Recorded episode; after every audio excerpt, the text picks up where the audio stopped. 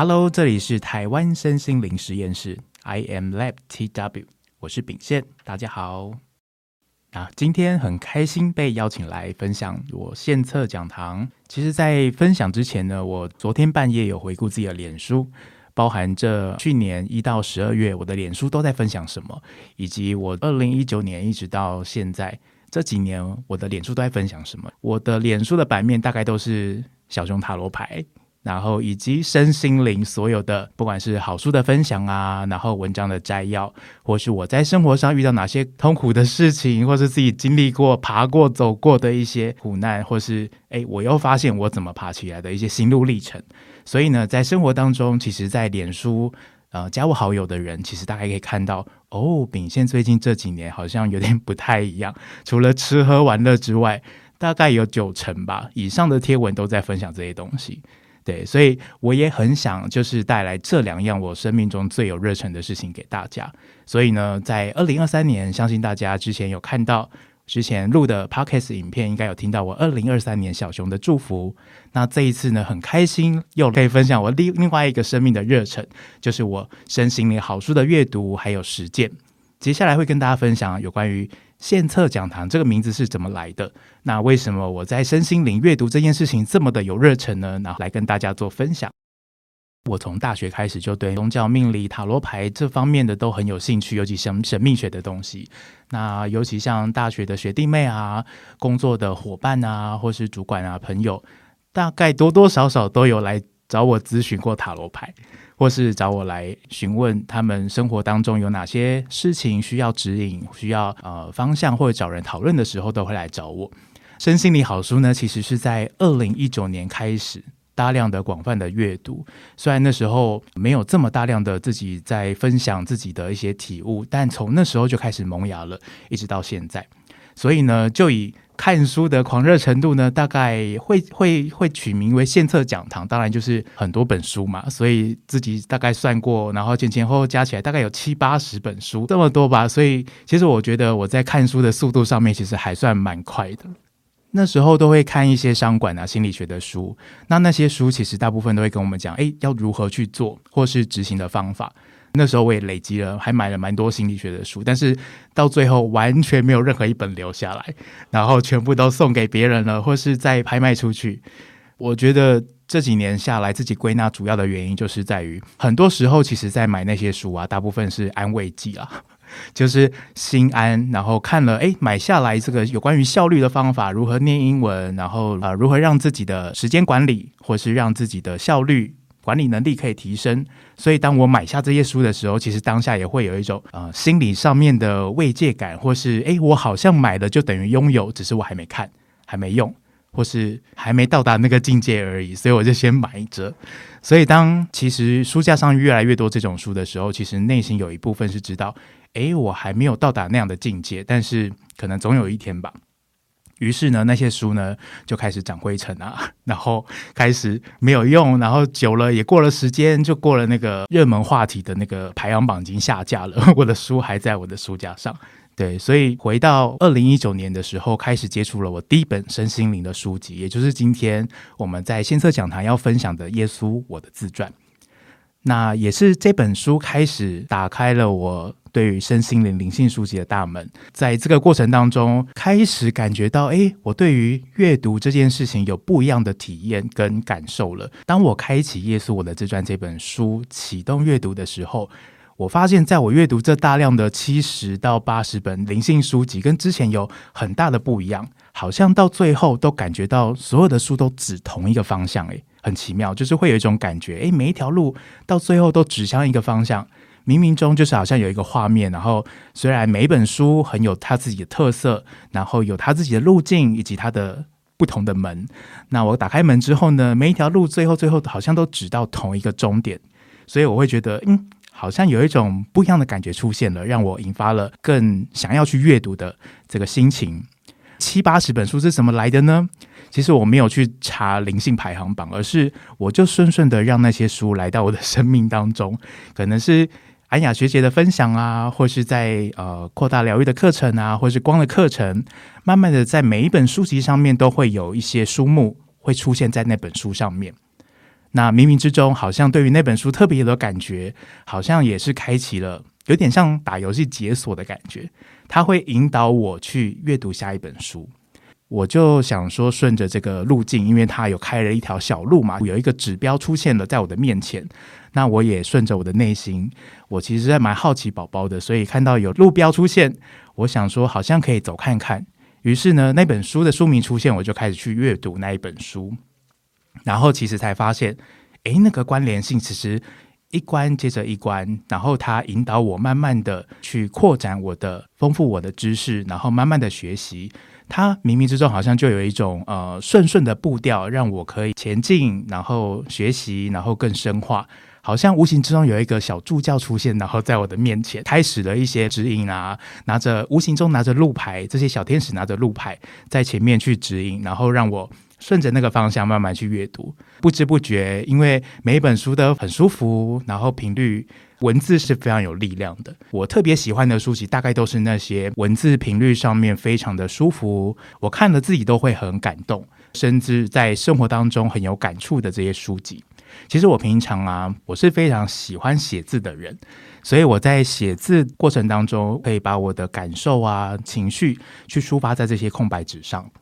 每一年的年底，有收到我的献策讲堂的祝福，应该会收到我的一些好书的分享，我就把看过的书分享给身边的朋友。可是每一本书呢，上面都被我画满重点跟贴满所有的标签，呃，我是不知道他们要怎么看呢、啊？但是，但是我想说，可能就是呃。也是另外一种呃 bonus，就是可以加码看到秉宪的阅读的轨迹，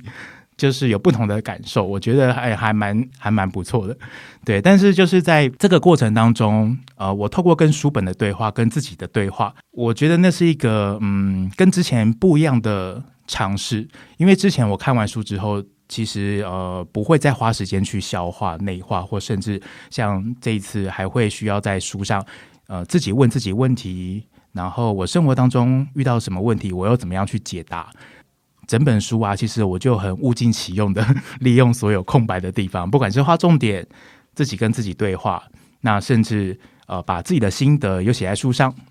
近期啊，其实又呃，我觉得篇幅不太够，所以我又拿了空白纸，自己 画了重点，画了呃自己的图案，然后还有一些图形，再把空白纸钉在我的书本上面做补充。所以呢，可能像呃我的每一本课本啊，像一直在上课的光课课本也就爆炸了。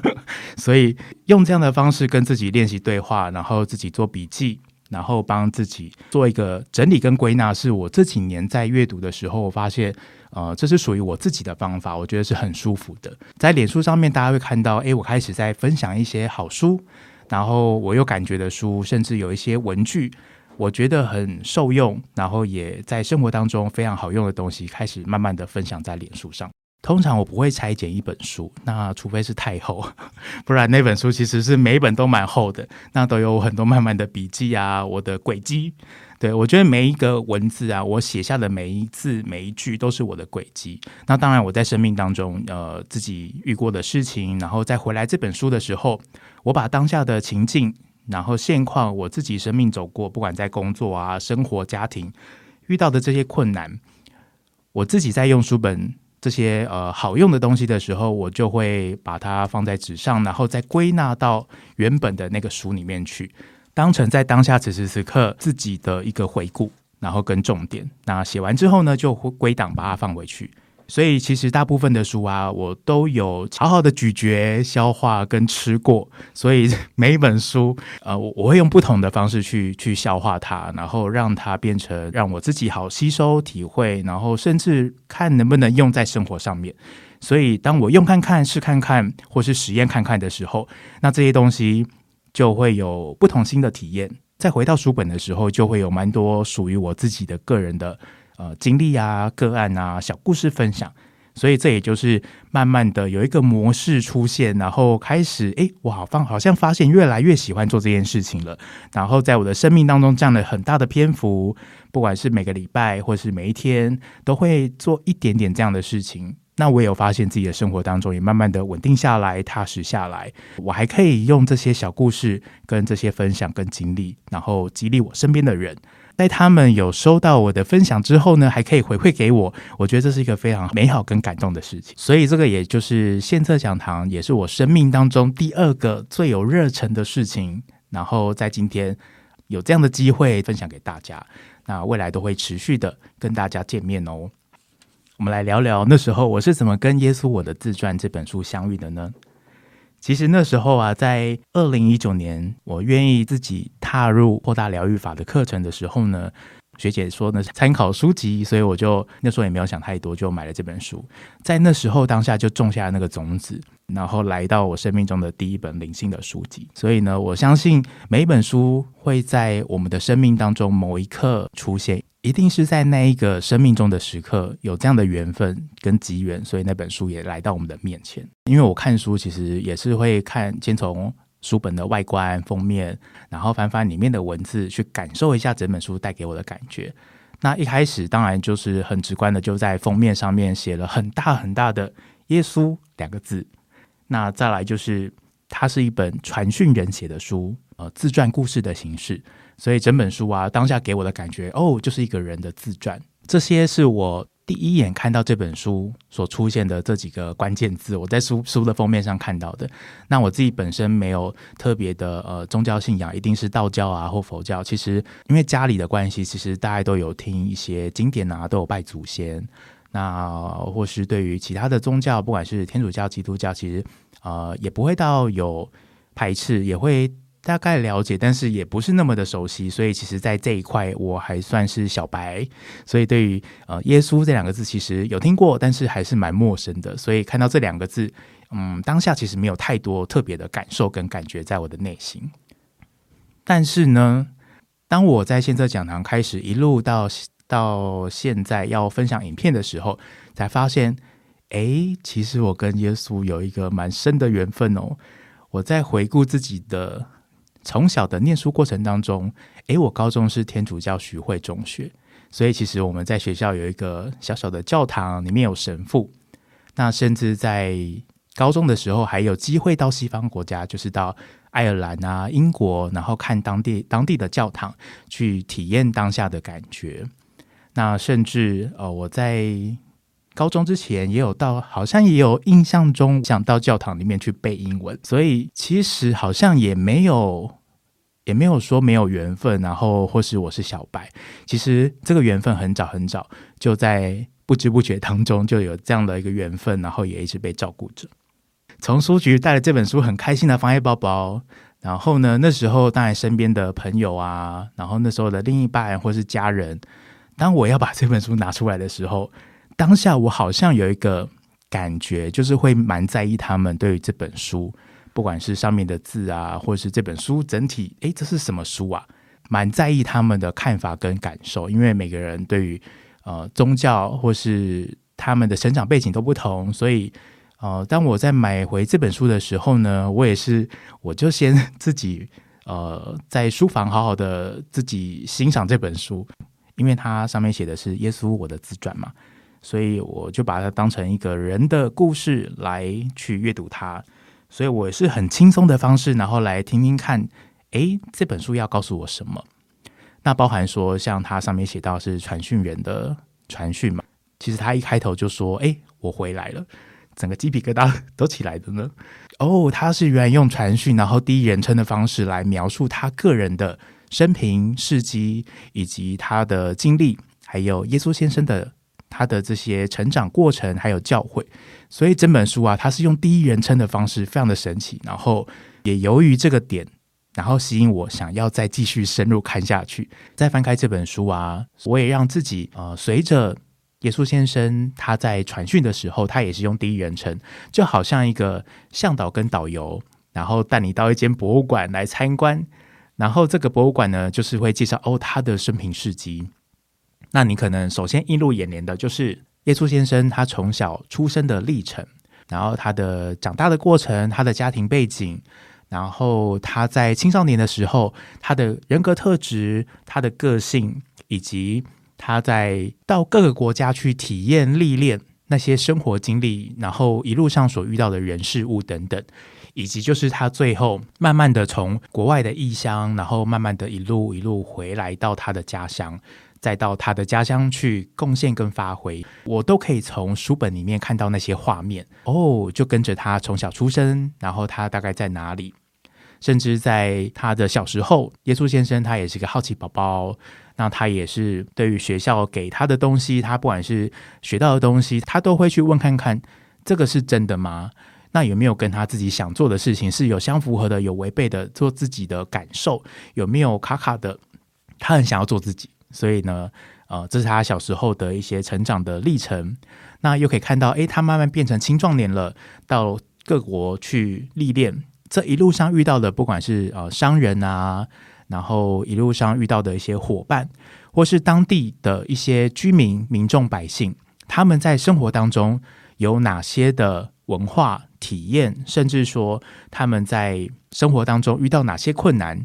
那耶稣先生也有提到，他是一个很棒的生活观察家，他也很喜欢跟这些不同国别的人交流，或是用他可以的方式去打工换宿啊，有点像是打工度假，深度体验当地的旅游。不管是到了西藏、沙漠、绿洲，甚至到了呃渔村等等。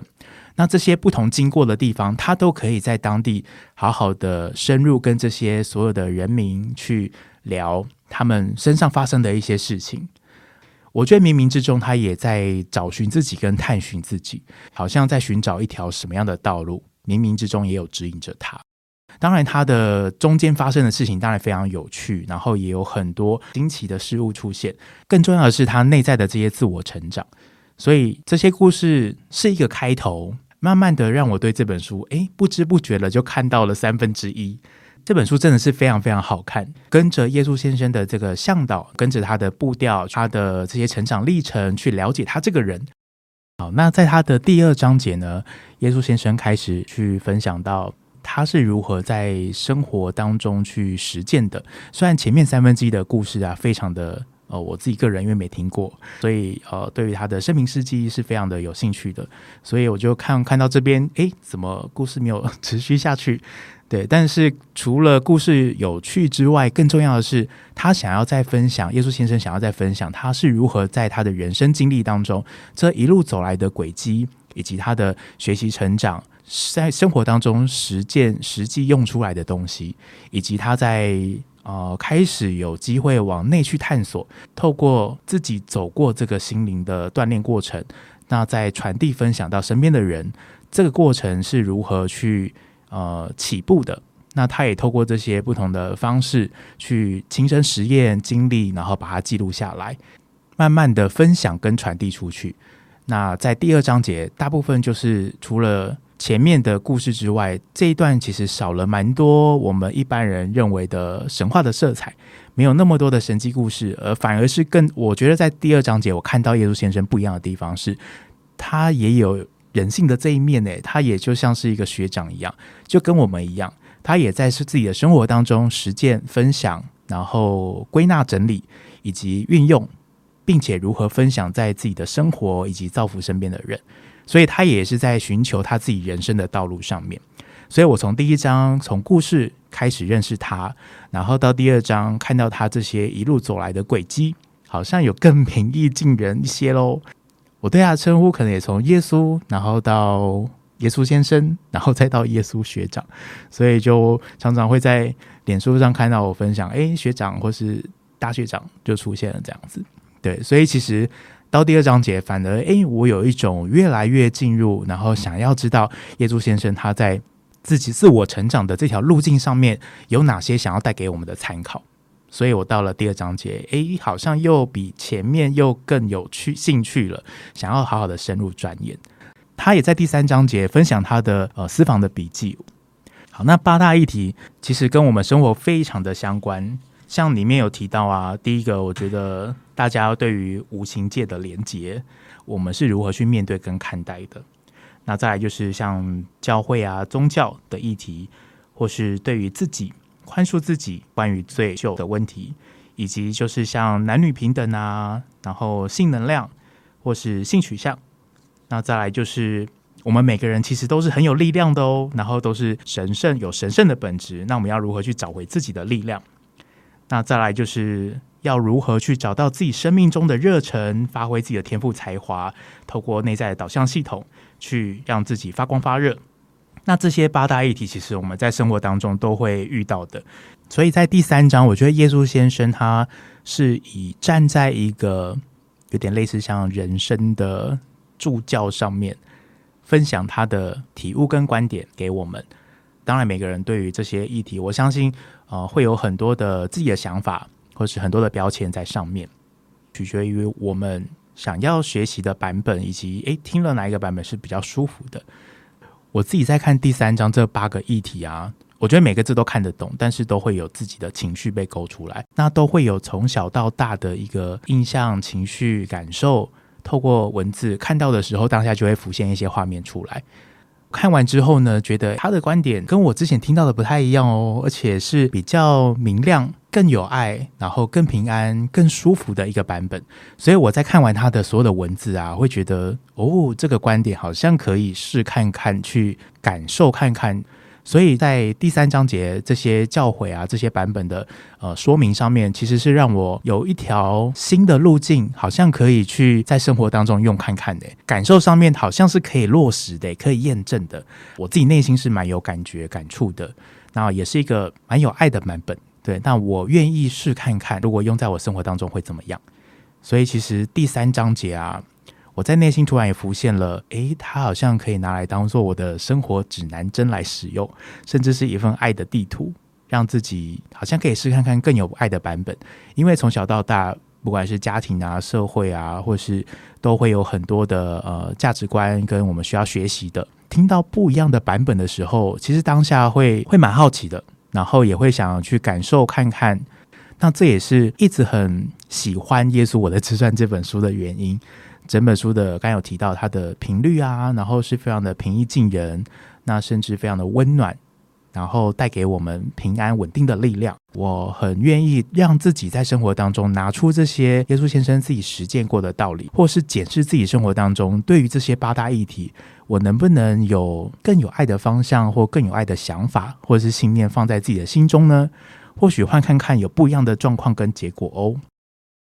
所以呢，我要在这边非常的感谢耶稣学长啊、我看到他的这个路径，然后自己在生活当中，诶，也有自己实验过啊，体验过。那我也愿意在我自己这些体验啊、学习的资料，愿意分享出来带给大家。所以我一路开始了第一次的分享，